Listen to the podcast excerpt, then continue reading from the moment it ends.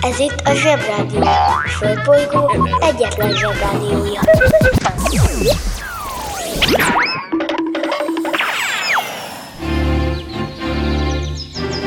Zsebrádió! A következő műsorszám meghallgatása csak 12 éven aluli gyermekfelügyelete mellett ajánlott. Szevasztok, hello, bello, kedves zsebik! Ez itt a Zsebrádió október 18-ai adása. Bemegyek az oviba, suliba. Mindig a mamám hoz a buliba. De mikor a papa hoz a tutiba. Rendszeresen csemmegézünk sütiba. Megérkezünk, csekkolom a jellemet. Búcsúzáskor mindig van a jelenet. Hátöltözés, benti cipő, ölelés. Bemegyek és kezdődik a nevelés Megjelente én vagyok a csoda lény. Cuki-muki odaadott ünnemény. A felnőtteket tenyeremből letettem. Így lesz nekem sima ügy az egyetem.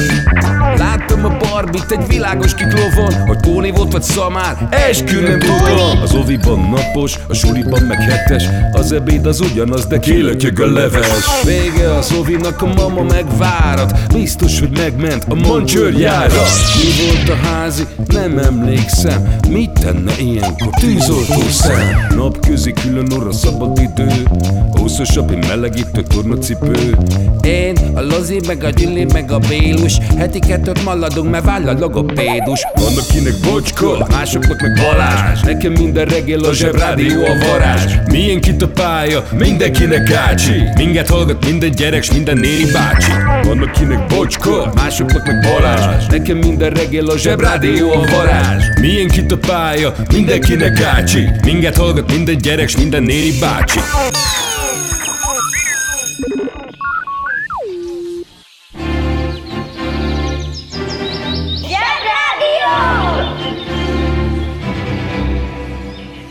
Zsebrádió. Ától zéig. 1857. március 23-án, amikor Svédországban egy Alfred Nobel nevű fickó a dinamittal kísérletezgetett, és Darwin úr éppen a könyvét írta arról, hogy a majomtól származik, az amerikai New Yorkban egy Elisha Graves Otis nevű pasas beszerelte az első felvonót, vagyis liftet a Broadway 488-as számú házba. Na jó, nektek tök természetes, hogy beszálltok egy liftbe, megnyomtok egy gombot, és súgy felmentek a kilencedikre. De akkoriban ez nem így ment. A liftet is fel kellett találni. Állítólag időszámításunk előtt egy Archimedes nevű pasas már feltalálta. Ahogy azt is ő találta ki egyébként, hogyha beülsz egy kádba és túl sok benne a víz, akkor a felesleges kifoly. Mert addig nem folyt ki. Szóval akkor még a liftet különféle kötelekkel kellett, meg csigákkal, emberi erővel felhúzni. Ez az Otis nevű úr azt találta ki, hogy ha el is szakad a kötél, akkor se fog leesni a lift, mert egy biztonsági retesz megállítja. És most kapcsoljuk az okostelefon. Biztonsági retesz.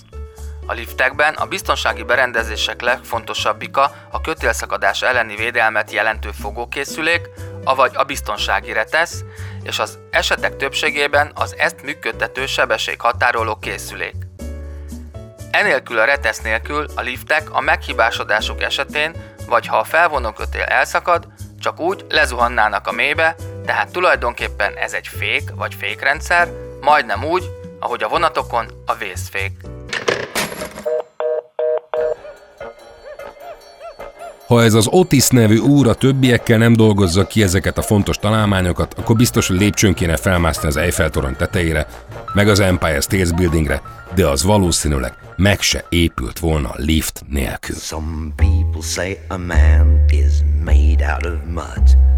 A poor man's made out of muscle and blood. Muscle and blood and skin and bones. A mind that's weak and a back that's strong. You load 16 tons, and what do you get? Another day older and deeper in debt. So, Sanita, don't you call me, cause I can go. I owe my sold to the company store. I was born one morning when the sun didn't shine. I picked up my shovel and I walked to the mine. I loaded 16 tons of number nine coal. And the straw boss said, Well, bless my soul, you load 16 tons. And what do you get? Another day older and deeper in debt. So Peter, don't you call me, cause I can go. I owe my soul to the company store.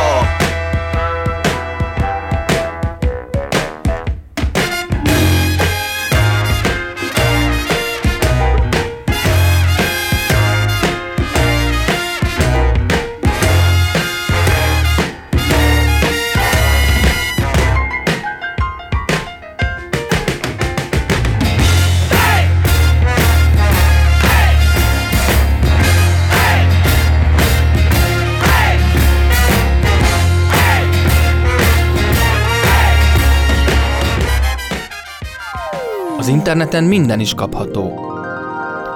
Vásároljon bagyot!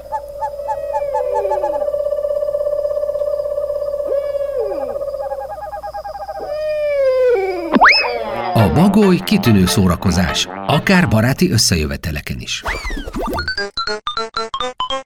A műsorszám Bagoly. megjelenítést tartalmazott.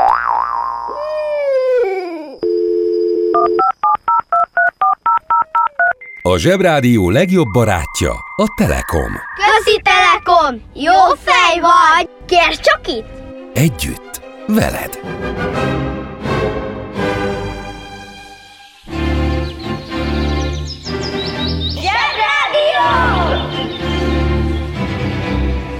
Megfésüli a hajam, puszit ad nekem, ő az én mindenem. Október 18-a az Európai Unió ember kereskedelem elleni napja. Na, már többször elmondtam, hogy egyszerűen nem megy a fejembe, hogy hogyan találják ki ezeket az úgynevezett napokat. Tudjátok, múlt pénteken volt a kézmosás napja, sőt, hallottam is egy rádióban, hogy a helyes kézmosásnak hat különböző mozdulatsorból kell állnia.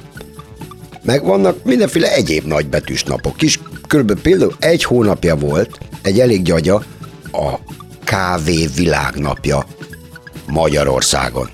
Uh-huh. Értem, megismétlem, a kávé világnapja Magyarországon. Most a világ az, vagy Magyarország, Magyarország nagy, de nem az egész világ. Az ilyesmire szokták azt mondani a felnőttek, hogy valami Magyarországon világhírű. Amiben ugye benne van egy vicc, tudni, hogy nem világhírű, csak Magyarországon híres. Na most itt van ez az Európai Unió emberkereskedelme elleni napja. Ezt ugye mindenki tudja, hogy az emberkereskedelem rabszolgakereskedelmet jelent, és az embereket nem lehet csak úgy adni-venni, mind a használt autókat, ebben nyilván nincs vita közöttünk. Csak azért mégis motoszkál bennem a kérdés, hogy miért nem lehetett azt mondani, hogy minden év, hangsúlyozom, mindegyik, legyen az Európai Unió emberkereskedelem elleni éve. Mert ha csak ma nem emberkereskedünk, az azért elég béna. Hát miből át volna azt mondani, hogy az emberkereskedelem elleni éve, nem a napja, egy betűvel még rövidebb is, kevesebbet kellett volna gépelni. Rejtély, hogy kik találják ki ezeket a butaságokat, és az is rejtély, hogy ki mondta azt, hogy hű, de tök jó ötlet, legyen egy nap, amikor rosszaljuk az emberkereskedelmet, a többi meg nem rosszaljuk. Megáll az eszem!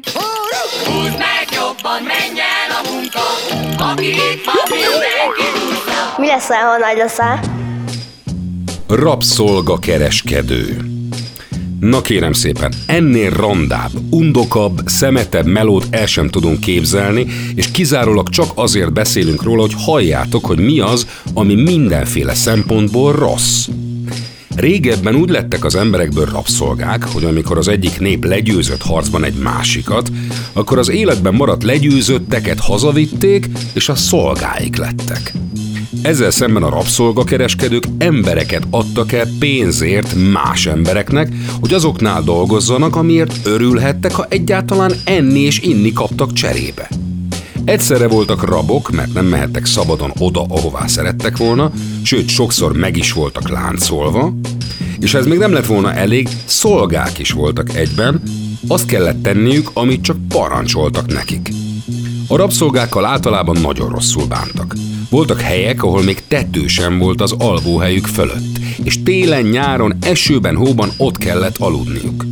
Minden nap dolgozniuk kellett, sokszor elszakítva a családjuktól, és állandó félelemben élve, hogy vajon milyen szemétséget talál ki ma a gazdájuk. Amikor végre valahára betiltották a rabszolgatartást, akkor szerencsére ez az ocsmány szakma is megszűnt létezni, és soha többé nem is akarjuk látni.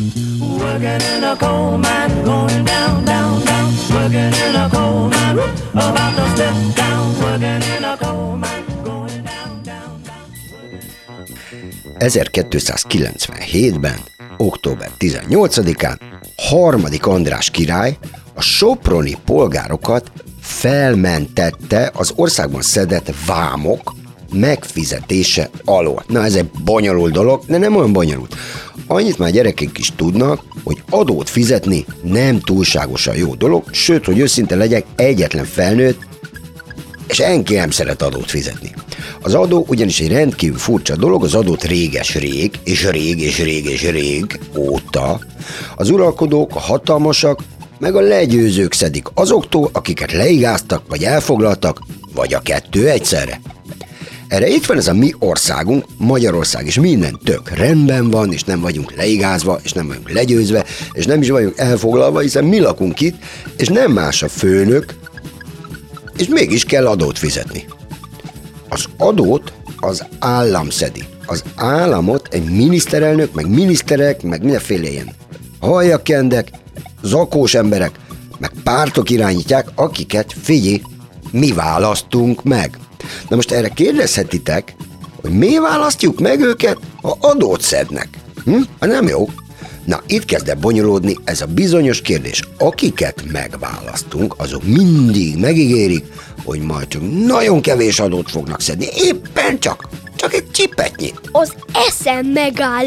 Na pont olyanok, mint a Jenő bácsi, aki az Illénéni második férje, és nagyon szereti a csípőset, és nagyon szeret bográcsba főzni, amikor ott vagyunk vendégségben. Biztos nektek is van ilyen Jenő bácsitok, és ő mindig mondja, hogy csak egy csipetnyit tesz be a bográcsba, a macskapöcse paprikából, meg kell a íze miatt.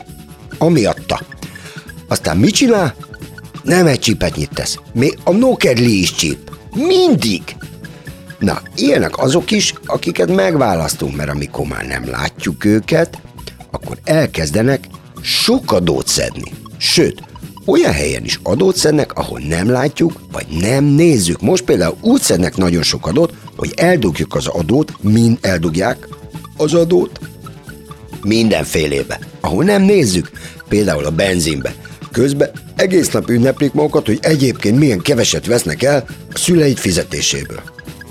A legdurvább az, és most mindenki kapaszkodjon meg, ez a mi államunk, ez, ez a mi államunk, ez olyan, de olyan mohó, hogy ennek egy pira, pillanat türelme sincs, ha pénzről van szó.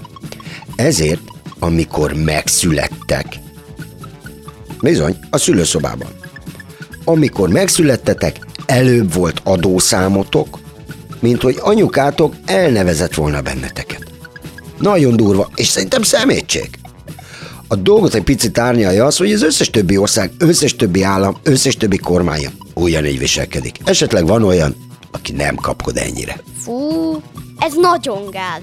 Hogy visszaugorjunk az eredeti témához, én nem nagyon támogatom, hogy valami királyocska egyszer csak felmentsen egy komplet várost az adófizetés alól. Pont olyan lenne, mint hogyha az osztályfőnökötök egyszer csak bejelenteni az osztályban, hogy van egy tanuló, akinek ezentúl nem kell házi feladatot írni. Ugye milyen bosszantó és sértő lenne? Fogja magát a főnök, és csak azért, mert valaki a kedvében járt, vagy csontot hozott a kutyájának, vagy mit tudom én, egyszer csak elkezd kivételezni valakivel, vagy valakikkel. Nekem speciál semmi bajom sincs a soproniakkal, gyönyörű, kitűnő emberek, de az nincs rendben, hogy azért, mert egyszer összehaverkodtak egy királlyal, azért előbbre valók, mert egy ország akkor működik, ha mindenki egyenlő, és nincsenek kivételezettek. Na. A banja, maharadja, halandja? Fura felnőttek, még furább mondásai. Minden szentnek maga felé hajlik a keze. A közmondás eredeti ismert formájában nem szerepelt a minden szó. A 19. századból származó adatok szerint akkor még így hangzott. Szentnek is maga felé hajlik a keze. A mondat azonban ugyanazt fejezi ki. még akkor is, ha szent valaki a saját érdekeit tartja elsősorban szem előtt. A legvalószínűbb válasz az európai képzőművészetben található, a szentek ábrázolására ugyanis ez a mozdulat, ez a maguk felé irányuló kéztartás igen jellemző. Vagy imádkoznak, vagy maguk felé intő kézzel hívnak magukhoz. Lehetséges, hogy a mondás megfogalmazása ebből a tapasztalatból ered. Ha hallottál olyan furamondást, amiről nem tudod, mit jelent, küld el nekünk, és mi elmondjuk neked.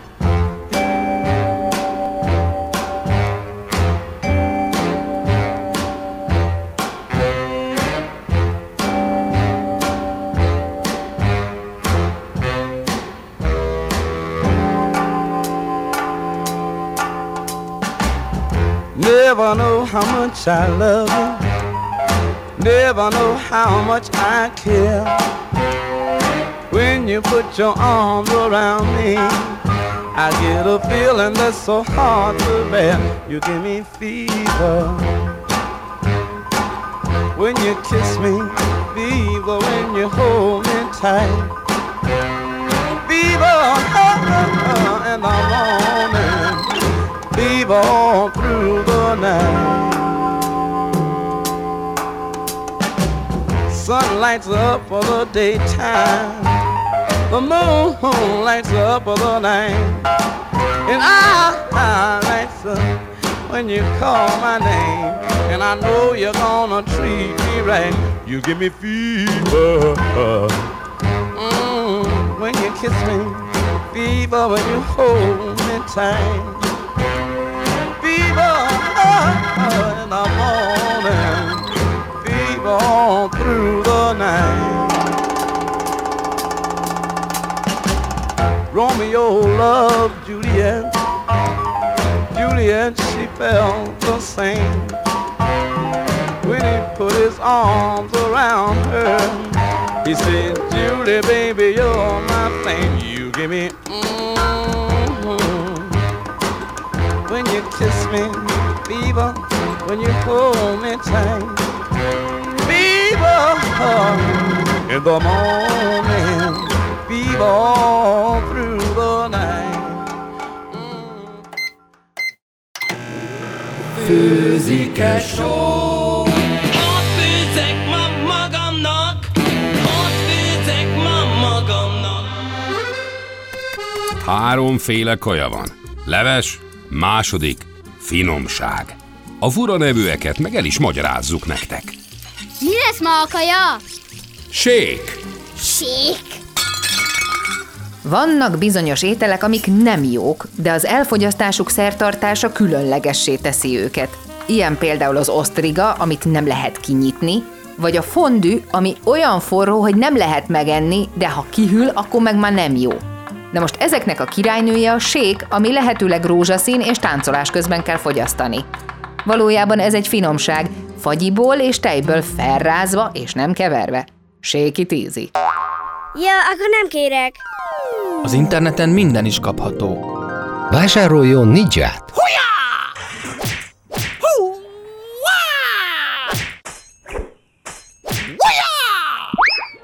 A Ninja kiváló szórakozás, akár baráti összejöveteleken is. A műsorszám Ninja. megjelenítést tartalmazott.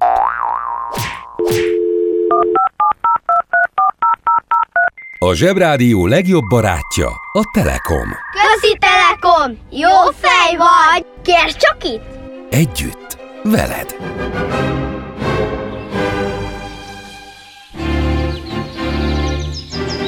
Zsebrádió! Zsebrádió. Hallgass a sorok között. De azért ne szaladjunk annyira előre, mert itt van nekünk még Leonidász, aki nem csak egy névnap, de egy 2500 évvel ezelőtt élt spártai király is, akinek vélhetően nem volt túl jó a karmája, mert egy ilyen csúnya csatában vesztette az életét, igaz, ott viszont roppant hősiesen viselkedett, amivel meg vélhetően a következő életének karmáján javított jócskán. Megpróbálom a 300 című filmnél is egyszerűbben elmesélni, hogy hogy is volt ez a termopülei csata, ahol szegény Leonidász hősiesen meghalt. Jött a Perzsa Birodalom nevű multinacionális konzorcium, élén egy Xerxes nevű vezérigazgatóval. Ez a Xerxes küldött egy rövid szöveges üzenetet a Spárta nevű zöldmezős beruházással épült feltörekvő részvénytársaságnak, annak is a vezetőjének, Leonidásnak, aki csak ügyvezető igazgató volt és nem vezérigazgató, de Leonidászt ezt abszolút nem zavarta. Az üzenetben az állt, hogy a Perzsa birodalom átvenné Spárta nevű középerős vállalat irányítását, és mivel eleve úgy tervezték, hogy pénzmozgást nem igényel ez az üzleti tranzakció, gyorsan meg is lennének vele. Ehhez csak némi együttműködésre lenne szükség a Spárta ZRT felső vezetésének részéről.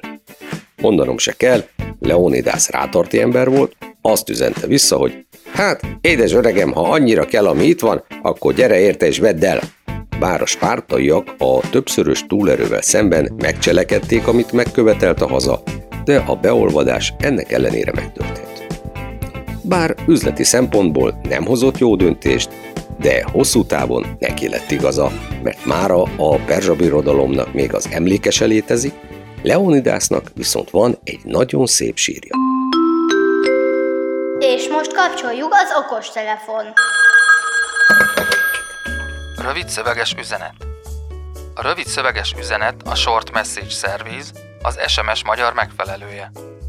Korábban GSM táviratnak is hívták, az sem volt egy teli találat. Az SMS egy 160 karakterből álló szöveges üzenet továbbítására szolgáló GSM szabvány szerinti kommunikációs rendszer, melyet eredetileg az akkor még újdonságnak számító mobiltelefont bevezető szolgáltatók a készülékek és a központok közötti automatikus hiba üzenetet továbbítására használták. De idővel rájöttek, hogy ezt szolgáltatásként is értékesíthetik. Meg is tették. Az első SMS-t 1992. december 3-án küldték. Bár okostelefon vagyok, azt nem tudom, mikor búcsúzunk a GSM távirattól is. Kedves szülő! Kérjük, ellenőrizze a szakterületet, hogy tartózkodik-e ott önhöz tartozó kiskorú. Amennyiben nem, úgy ön a mai pályát sikeresen teljesítette. A következő szintre léphet. A következő szint neve Szerda. Szerda. Szerda. Szerda. Szerda. Tehát szerda. Atyaik, uszicuc, ebédpénz, tornazsák, benti cipő, zumba. Gratulálunk a mai sikeres reggelhez. Találkozunk holnap.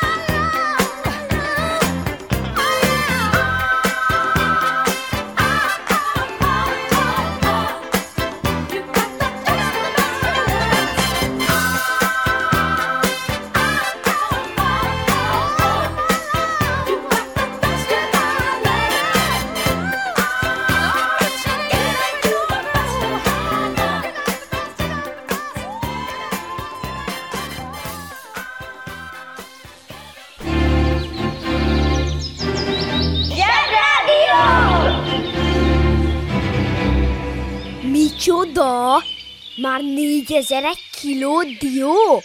Se baj, szól a zsebrádió. Get down.